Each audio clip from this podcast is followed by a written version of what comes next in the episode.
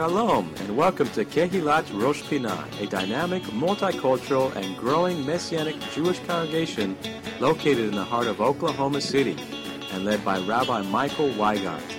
Our goal is to bring you the message of the Word each week from a Jewish perspective and to exalt the Messiah Yeshua as Lord and Savior over all.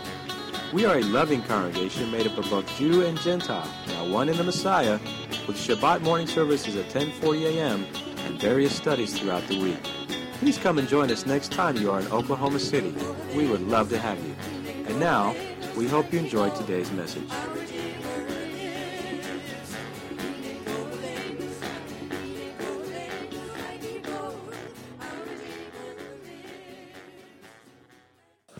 And today I want to share with you over the next few minutes, I want to share with you a follow up really from the passage I, we read during the Torah, Torah reading, which was the Brit Chadashah passage, the New Covenant passage from Romans chapter 8. It's a beautiful passage. I noticed when I was reading it, there was resonance with some of you. It was like registering to you afresh and anew this passage from Romans chapter 8, beginning with verse 35. You'll remember these words Who shall separate us from the love of Messiah? Will you say that with me? Who shall separate us from the love of Messiah? And let's say that again, but will you please insert me in that instead of us? Let's say it together. Who shall separate me from the love of Messiah? That brings it even closer to home, doesn't it, when we think of it like that? Shall tribulation or distress or persecution or famine or nakedness or peril or sword separate you from the love of Messiah? As it is written, for your sake, we are killed all day long. We are counted as sheep for the slaughter. And in the first century, among the first believers, that was definitely true. But let's not just think it only happened in the first century, because now in the 21st century, there are those who are laying down their life in far and sundry places, who are laying down their life for Messiah Yeshua. But who shall separate us from the love of Messiah? And verse 37 is a wonderful and a powerful verse. Yet in all these things, we are more than conquerors through him who loved us. Let's say that together. Yet in all these things we are more than conquerors through him who loved us. Romans 8:35 which we just read mentions the love of Messiah. And Romans 8:37, which we also just read, highlights the victory, the victory we have as messianic believers because of what Yeshua did for us. Again, to remind you of what we just read, Romans 8:37 says, "We are more than conquerors through him who loved us." And there's that statement that has gone out since the first century, and I'm suggesting to you, to you today, even before the first century, and yet we have our daily lives, don't we? Have you had challenges this past week? Have you had issues that popped up that you didn't anticipate? Were you in, uh, uh, we, as we sang that song, I Wait Upon You, Lord, I was thinking about how we probably have so many things we're looking to the Lord for personal things, family things. And some of us are praying for our society. And, and Lord knows we need to be praying for Israel at this time with enemies surrounding at various levels of animosity. But this passage, Romans 8, the connecting of God's love that we read of in Romans chapter 8 with victory in life through Messiah Yeshua is a very important concept. And it's found, this concept of the love of God and victory in life is found throughout the scripture. Now, if you don't have your Bibles today, fasten your seatbelts because there's a lot of scripture we're going to cover. I was warning some beforehand that uh, we're going to cover scriptures from Genesis to Revelation. Now, we're not going to cover all the scriptures between Genesis to Revelation. But the point here today, theologically, is that this idea about God's love and His care, coupled with the idea of Him granting victory, is not just found in Romans chapter 8. It permeates from the Torah, through the Ketuvim, through the Nevi'im, through the Brit Chadashah, all the way to the book of Revelation. For example, last week's parasha, the Sedra from last week, from Sefer Devarim, the book of Deuteronomy, chapter 7, beginning with verse 7, said this The Lord did not set his love on you. The complete Jewish Bible version translates that he did not set his heart. Well, what is the heart? The heart is theologically the seat of love. We are to love God with all our heart and then all our being. The heart theologically is the seat of love. We talk about the heart of God. And when I think about the heart of God, I think about his love his love for humanity. He doesn't desire for any to perish, but for all to come to a knowledge of the truth, as the truth is in Yeshua, Jesus the Messiah. The Lord did not set his love on you, nor choose you, Deuteronomy chapter 7, verse 7, nor choose you because you were more in number than any other people, for you were the least of all peoples. Because the Lord loves you and because he would keep the oath which he swore to your fathers, the Lord has brought you out with a mighty hand and redeemed you from the house of bondage, from the hand of Pharaoh, king of Egypt. There it is, this coupling of the love of God with great victory. Would you agree with me? Deliverance from Pharaoh and the land of Egypt was a great victory. Anybody there? It was a great victory. And God's love and his redemption are linked in Scripture over and over again. It would be easy to miss it. It becomes more obvious in a passage like Romans chapter 8. Who shall separate us from the love of God? And then, two verses later, we are more than conquerors through him who loves us. And I wouldn't want anyone here to leave today without understanding that God loves you in a very real way, in a personal way, and because of such great love, He grants victory to you as you will walk with Him. We read this powerful passage in Jeremiah chapter 31, beginning with verse 2. Love this passage. The only problem is, I say that about all the passages I read. You do too, some of you, I know. Jeremiah, Yirmiyahu chapter 31, beginning with verse 2, says, Thus says the Lord. That gets my attention every time. It isn't thus says the New York Times or the Oklahoman or thus says some politician or thus says some sports person or some celebrity. I'm not that interested in listening to them. But when it says, Ko Amar Donai, thus says the Lord, don't we want to listen to that? Here's what he said Thus says the Lord, the people who survived the sword, matzachen, found grace, found favor, divine favor, matzachen, they found favor in the midbar, in the wilderness. Now, you, you should note on this passage, it's, an, it's an, an interesting use of words here in Jeremiah 31, verses 2 and 3. In the Bible, the Hebrew language, that term that I just said, the Hebrew term matzachen, is first found in Genesis chapter 6, verse 8. Exactly. Genesis 6, verse 8, it says, Venoach matzachen be'enei Adonai. Translated, that means, and Noah found favor. He found grace, matzachen. He found grace, he found favor where? Be'enei Adonai, in the eyes of the Lord, Noah found favor. And then right after that passage is in Genesis chapter 6, verse 8, where it says, Noach matzachen be'enei Adonai, Noah found grace, found favor in the eyes of the Lord. The very next verse says this in Genesis chapter 6, verse 9. It enters into a description of Noah, what he was like.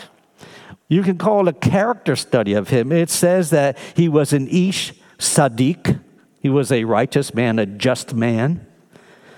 Tamim Haya Bedorotav, he was blameless in his generations. And you know, he lived through a lot of generations. I don't know, how long did he live? 600 years or more.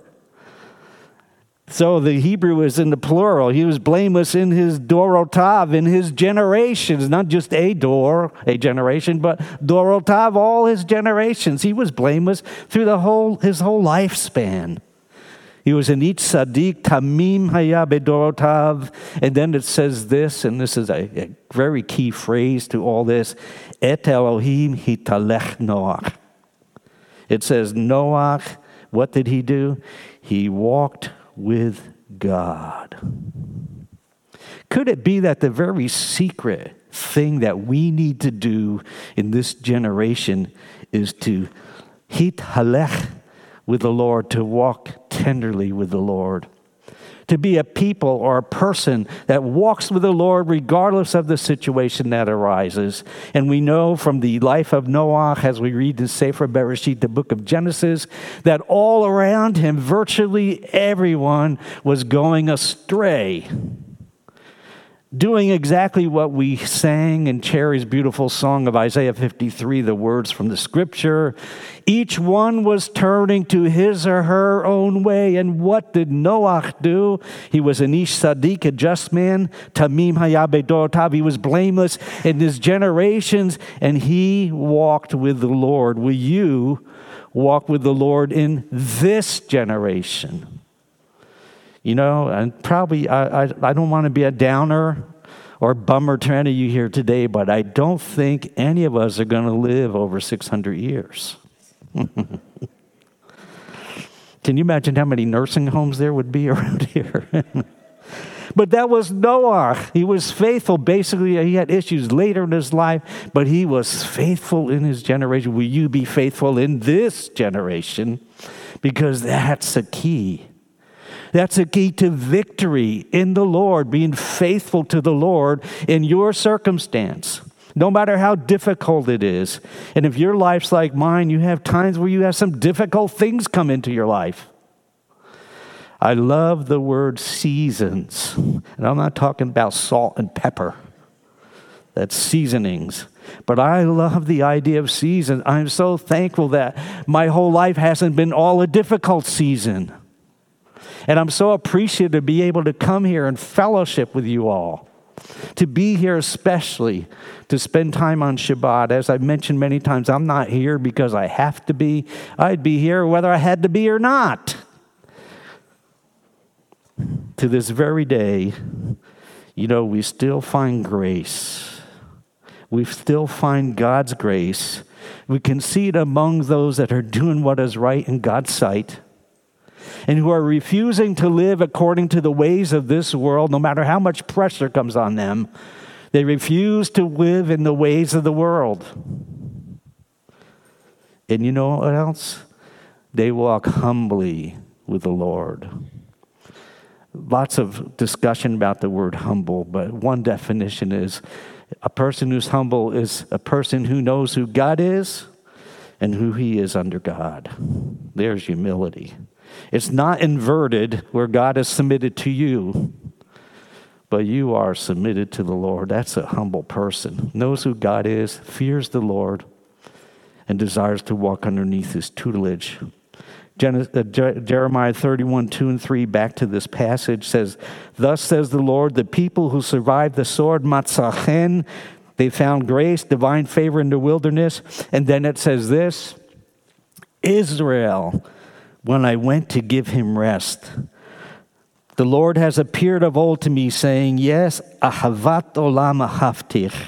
With an everlasting love I have loved you. Therefore, with loving kindness I have drawn you. This passage suggests in Jeremiah chapter 31, it suggests that there's a desert time and there's a victory time. And the Lord is sovereign over both of these. And sometimes our life experiences both of these. Have you had a day where it started out wonderfully and then it went bad? A day where it started out terribly and then it went well? Most of us have. Know in your heart that God is Lord over that whole day. Whether it's the midbar, the desert experience of your life, or whether it's the, the, the, the shouts of joy and victory in your tent. God is sovereign, He's the Lord. This passage suggests that God's love for Israel. This passage in Jeremiah, again, chapter 31, verses 2, 2 and 3, the Lord says, The people survived the sword found grace in the wilderness. Israel, when I went to give him rest, the Lord has appeared of old to me, saying, Yes, I have loved you with an everlasting love. Therefore, with loving kindness, I have drawn you. God's love for Israel, more commonly we say today, the Jewish people, is unending. You know, that's true even if some rashly declare God is done with the Jewish people. He's not through with Israel, the Jewish people. He's very much at work. We're seeing a great revival happening. It's, it's small in numbers, it seems, but from the initial some, it's great, a great revival. But some said, God's through with Israel. I've heard that in my own life, face to face. Ouch. God was done with the Jewish people. And you heard the other ideas there. God has replaced the Jewish people. God has cast off the Jewish people. God is through with the Jewish people. Ever it's been said. Maybe that's what Rav Shaul, Paul the Apostle, was addressing that idea, that mentality in Romans chapter 11, verse 1, when he says this I say then, has God cast away his people?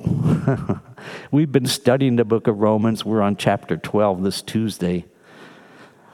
It's full of rhetorical questions that he brings out and then he answers them. This is no exception. Actually, this is one with a lot of oomph after it. I say then, has God cast away his people? And then Rav Shaul Paul immediately responds with this. It's forceful. One translation says, in answer to, has God cast away his people? This translation says, certainly not. I find that unambiguous. I found that clear. Shaul didn't say, Paul the Apostle say, well, let me think about this for a little, little while. Or I'll get back with you. I need to see what the answer is to this. If God has cast away his people, he responds, certainly not. And notice what happens afterwards in the book of Romans, chapter 11 says God has not cast. In verse 2, God has not cast away his people whom he foreknew. Further, in verse 25 of Romans 11, we read, For I do not desire, brethren, that you should be ignorant of this mystery, lest you should be wise in your own opinion, that blindness in part has happened to Israel until the fullness of the Gentiles has come in. You know, I've heard people say, that Jewish people rejected Jesus. And they quote from John, I believe it's chapter 1, where it says, I think it's verse 12, I may be wrong about that, but it says, it says this He came unto his own, and his own did not receive him. And they say, See, that's what the Bible says. He came to his own, they didn't receive him, they rejected him you almost want to get a, a bell or something to say, Whoa, come on now, read the rest of this. He came unto his own, and his own did not receive. And then the very next statement is, But as many as did receive him, to them he gave the right, the privilege to be children of God. B'nai Elohim. If you stop reading in one in that context, just that one verse, and you stop there, came unto his own, his own did not receive him, and you close the book at that point, you're misled. You're not rightly dividing the word of truth. Because there's nowhere it says that God has cast away the Jewish people. And that is true to this very day. He's still actively involved with the Jewish people. And by the way, did you notice he said, partial blindness in Romans 11 25. That blindness in part has happened to Israel until the fullness of the nations, the Gentiles, has come in, and you can see God working together with the Jewish people and with the nations working together to bring about his great purpose. How many you are glad that God cares about every people group on the face of the earth? He's no respecter of persons. The priority, the gospel priority says to the Jewish people first, first as a priority, not as a superiority, but also to all the nations. Yeshua in Acts chapter 1, verse 8 says, You shall be my witnesses in Jerusalem. Good starting place. How many like to start out in Jerusalem? I would. Used to live there, loved it. Jerusalem, Judea, Samaria. What's the next part? Uttermost parts of the earth. It's in the heart and mind of God for all to repent, for all to come to a saving knowledge of His holy Son, Yeshua the Messiah. He hasn't cast away Israel. You know, also in Romans, it says we have a we have as we read what the scripture says we have a living hope in messiah yeshua in romans 11 29 we read concerning israel the jewish people it says for the gifts and the calling of god are irrevocable or irrevocable, as some say it. And in Hosea chapter 2, verse 19, and this passage is on almost every ketubah I've ever seen. A ketubah is a uh, Hebrew language marriage certificate or Aramaic language. Virtually everyone I've ever seen, ketubah, including my own, has something from Hosea chapter 2, verses 19 and 20. Listen to this beautiful passage. If you remember the context of Hosea, God was talking about Israel as being unfaithful to him. But even then, in unfaithfulness, even then, he didn't remove his love from Israel. Hosea 2, verse 19 I will betroth you to me forever. Yes, I will betroth you to me in righteousness and justice in loving kindness and mercy. I will betroth you to me in faithfulness, and you shall know the Lord. Again, as I mentioned, we should be exceedingly thankful that due to God's love exhibited in Messiah Yeshua, his holy Son, that the message of redemption and victory has gone out not only to the Jewish people, to Israel, but also to all the nations, to the whosoever wills of the nations. And we have a living hope in Messiah because he ever lives to make intercession for us. Romans chapter 8, verse 37, if you remember, it's true for all God's people. We are more than conquerors through him who loved us. And this isn't the only place in the Brit Chadashah in the new covenant where Paul says this. In 2 Corinthians chapter 2 verse 14 it says this now thanks be to God who always leads us in triumph in Messiah Yeshua. And it goes on from there. Now notice also the message in John chapter 3 the next verse after verse 16 John 3 17 for God did not send his Son into the world to condemn the world, but that the world through him might be saved. When it talks about the world, is it excluding the Jewish people? No, it includes all the world Jews and Gentiles that the world through the world through him might be saved. In verse 18 it says, "He who believes in Yeshua is not condemned, but he who does not believe is condemned already because he has not believed in the name of the only begotten Son of God." And this is the condemnation that the light has come into the world, and men love darkness rather than light because their deeds were evil. Friends, if you don't know how all this ends, I mentioned the Torah and I mentioned Revelation. If you don't know how all this ends, if you haven't read the end of the book, I want to clue you in into what is going to happen. What we're told in Scripture will take place. In a nutshell, I could say it this way God is triumphant. In a nutshell, that's, let's say it that way. He is triumphant and he shares victory with his people. Blessed be his name. And his people include not only Jewish people, but all those who have come to know the Lord God of Israel through his son, Yeshua the Messiah. In Revelation chapter 7, it mentions the 144,000 special, unique Israelites, Jewish people that come to, to be, come out of the great tribulation pure, clean. They survived the great tribulation in triumph. And then, right after the 144,000 are mentioned, if you remember Revelation 7, it goes tribe by tribe 12,000 from this tribe, 12,000 from that tribe. Then, right after that, In Revelation chapter 7, verse 9, it says this after the 144,000 are mentioned who survived the great tribulation, we read in Revelation 7, verse 9, after these things I looked, and behold, a great multitude which no one could number. A great multitude which no one can number of all nations, tribes, peoples, and languages, tongues, standing before the throne and before the Lamb, clothed with white robes, with palm branches in their hands.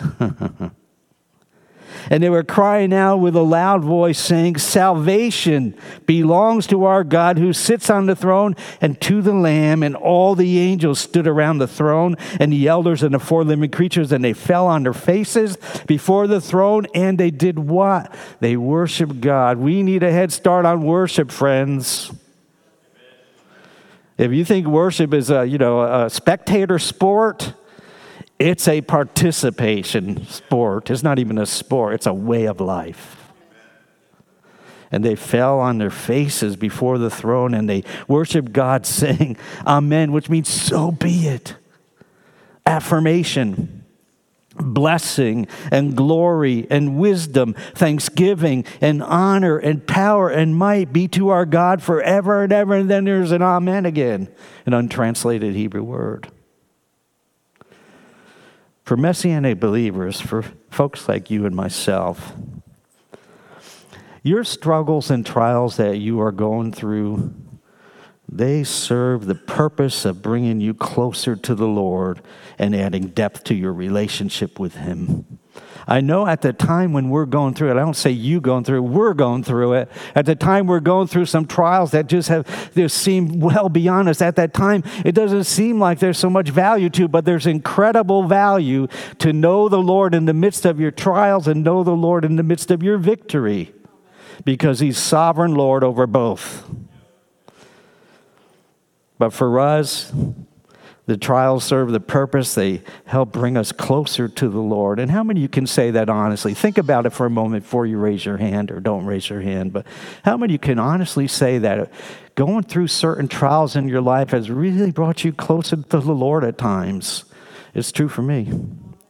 I learned some things about the Lord, whatever we can, through some of the most difficult times in my life, some of my loneliest times some of my most desperate times.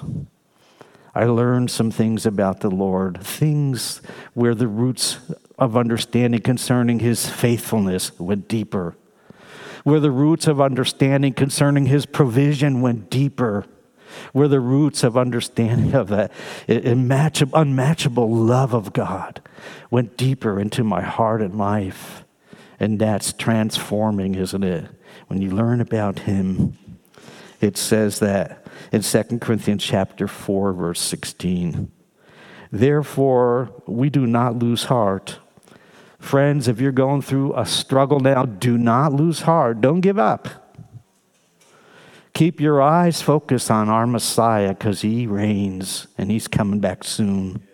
Therefore, we do not lose heart, even though our outward man is perishing. Yet, the inward man is being renewed. How often? Every day, day by day. Our trials are daily at times. Renewal is daily too in the Spirit. For our light affliction, which is but for a moment, comparatively, when you think of eternity, what we go through is momentary. Our light affliction, which is but for a moment, is working for us a far more exceeding and eternal weight of glory. And here's a secret for us, here's a key for us when we're going through these light affliction times or these moments of affliction, these periods of affliction in our life, we do not look at the things which are seen. Well, if we can't look with the eyes of our heart at the things that are seen, then where do we put our eyes? We do not look at the things which are seen, but we look at the things which are not seen. For the things which are seen, you know what? They're temporal, they're temporary. But those things which are not seen, they are eternal. You know, we can't really see the love of God, but we can see it at work. We can't really have an object and say, This is the peace of God. No, but we can feel the peace of God, that shalom that passes all understanding that He gives to us in Messiah Yeshua. In James chapter 1, Yaakov chapter 1, it says this My brethren, what a way to start an epistle, by the way. This is verse 2 of the epistle. My brethren, count it all joy when you fall into various trials. Whoa. Try living up to that at times. We can with the Lord's help. Count it all joy when you fall into various trials. Verse 3 is the key knowing that the testing of your faith produces patience, savlanut, long suffering.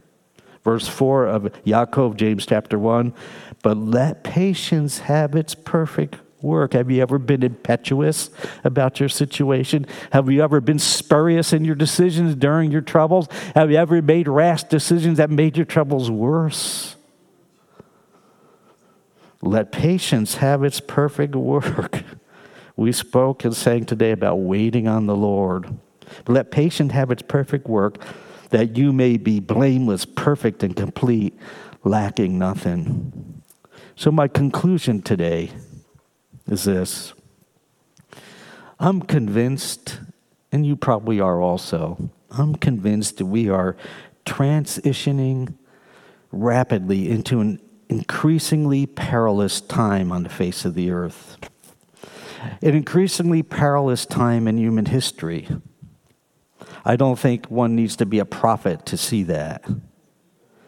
The very things that Yeshua spoke about in passages like Mattityahu, Matthew chapter 24, Luke 21, or Mark 13. The very things he spoke about, those things that would usher mankind into the end of days, things such as nation rising against nation, rumors of war, famines, pestilences, earthquakes in various places, those very things and, and, and others that Yeshua talks about, they have been upon us for quite some time now. Have you noticed that?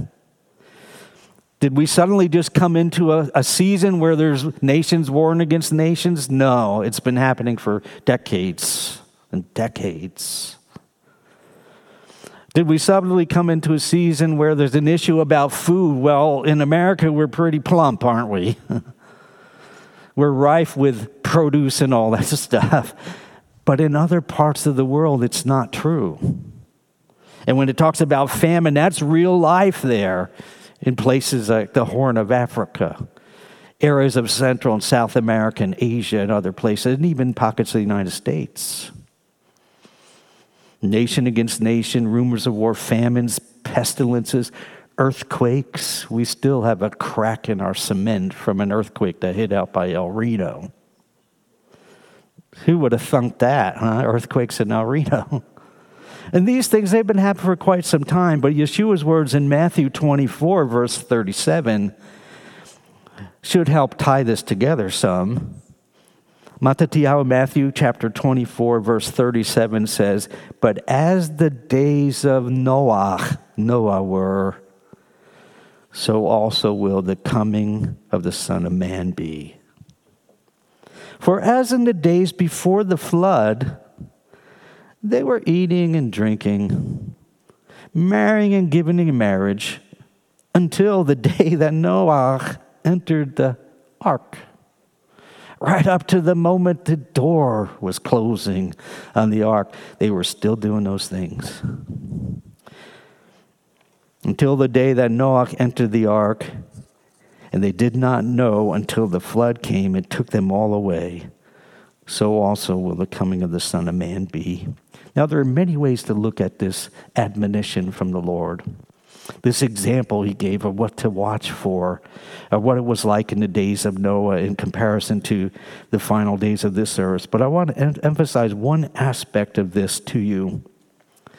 The generation around Noah, that whole generation, except for the eight of them, Noah and his family, that whole generation was caught up in the world and its ways. That whole generation. They were, to use other terms, they were living according to the flesh. They were fleshly in their motivation and their orientation. They were uh, sinful in their desires.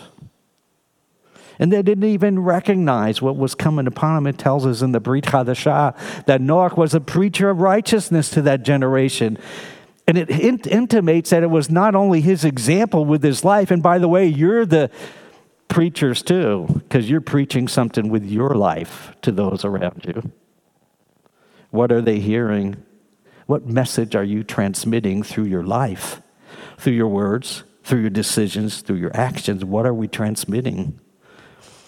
The intimation about Noah is not only did he live it, but he spoke it and proclaimed it.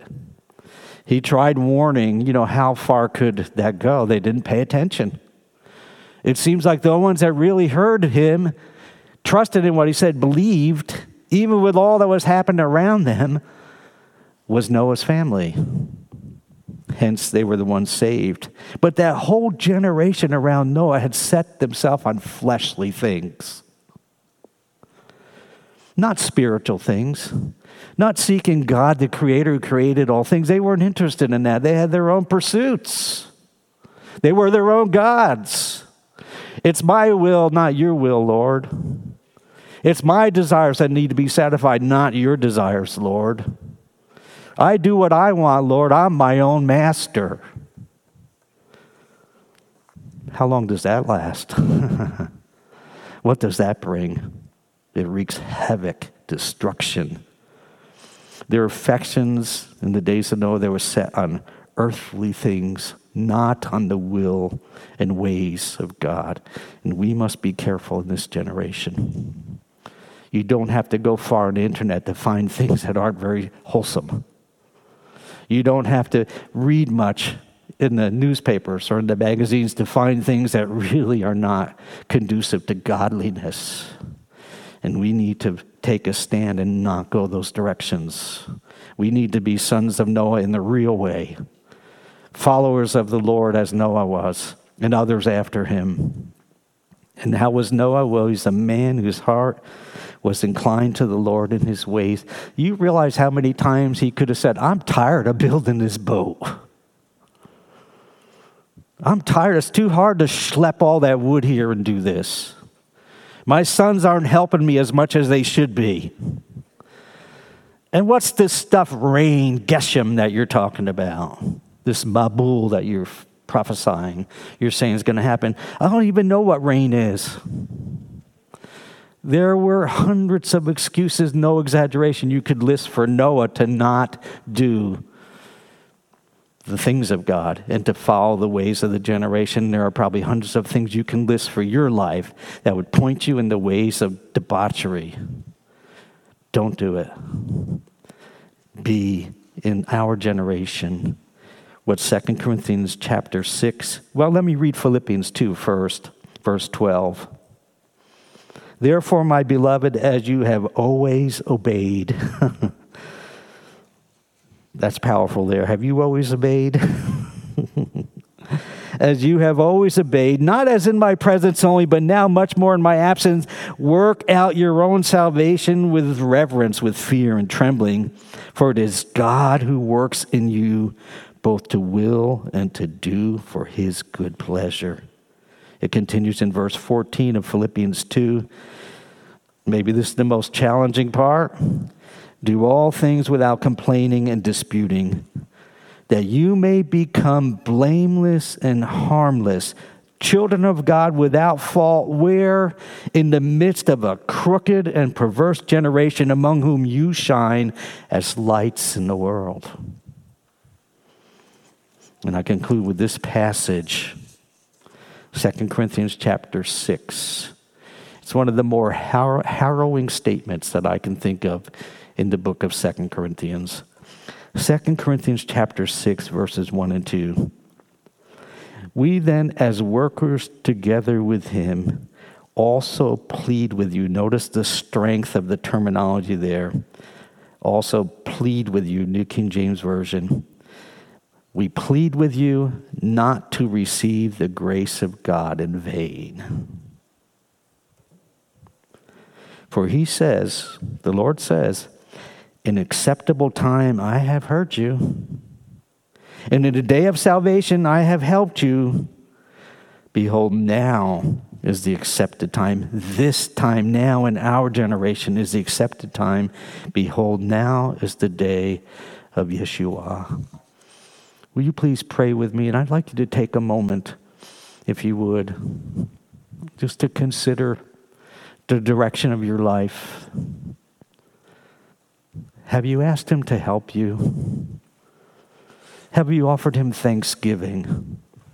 Have you removed complaining and kvetching and bitterness and those things from your life? That because these things impair that work of the Ruach HaKodesh, the Holy Spirit deep inside of us. Have you asked Him to remove those things from you? Have you asked Him to lead you into His will? Have you told Him that, Lord, wherever you go, I will follow?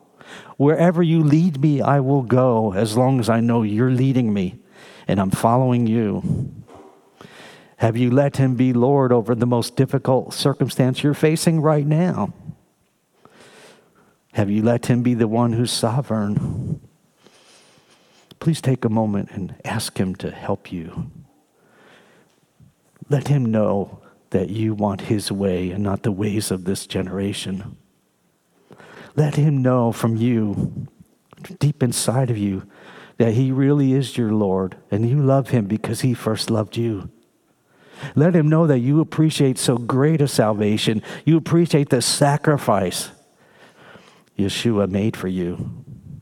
And maybe you don't understand all the theology or the ramifications, but you know this there's no other way, no other name under heaven whereby you can be saved than Yeshua, Jesus the Messiah. Let's pray. Father, we praise you this day. Thank you that coupled with your love, you also grant victory to your people. We thank you that you have expressed and given grace to us through Yeshua, your Holy Son, because the Torah came through Moses. Grace and truth came through your Son, Yeshua the Messiah. Lord, I lift up each individual, each married couple, each family represented here today, and ask, O oh Lord, for sovereign intervention in their lives. There are some that need your guidance and provision. There are some that need you to correct their path because they're going the wrong way. There are some, O oh Lord, that need you to grant unto them living hope, hope deep inside. And there are some, O oh Lord, that just need to know that you are a heavenly Father who loves them and calls them to yourself. Thank you, Lord. We're confident that you're able to do much more than we can even imagine, according to the power of your Holy Spirit that works within us. May your name be praised. May you be exalted in our lives. May you find us not entrenched in the ways of this generation, but may you find us building and leading others through the doorway, Yeshua the Messiah. Ask these things in his name. Amen. You've been listening to the Shabbat message from Rosh Pinah Messianic Jewish Congregation in Oklahoma City, Oklahoma. We would love to have you visit us. Our weekly services begin at 10:40 a.m. each Shabbat, and we are located at 2600 Northwest 55th Place, north of Northwest Expressway at the corner of Northland Avenue and Northwest 55th Place. We meet each Shabbat for wonderful praise and worship with dance, liturgy, teaching, food, fellowship, excellent children's programs, and Bible studies on Tuesday nights.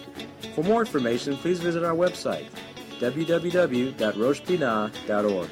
That's R O S H P I N A H dot O R G. You can also reach us by phone at 405 842 1967 or email us at info at roshpinah.org. Thank you for spending time in the Word with us today. Shabbat Shalom and blessings in Messiah Yeshua.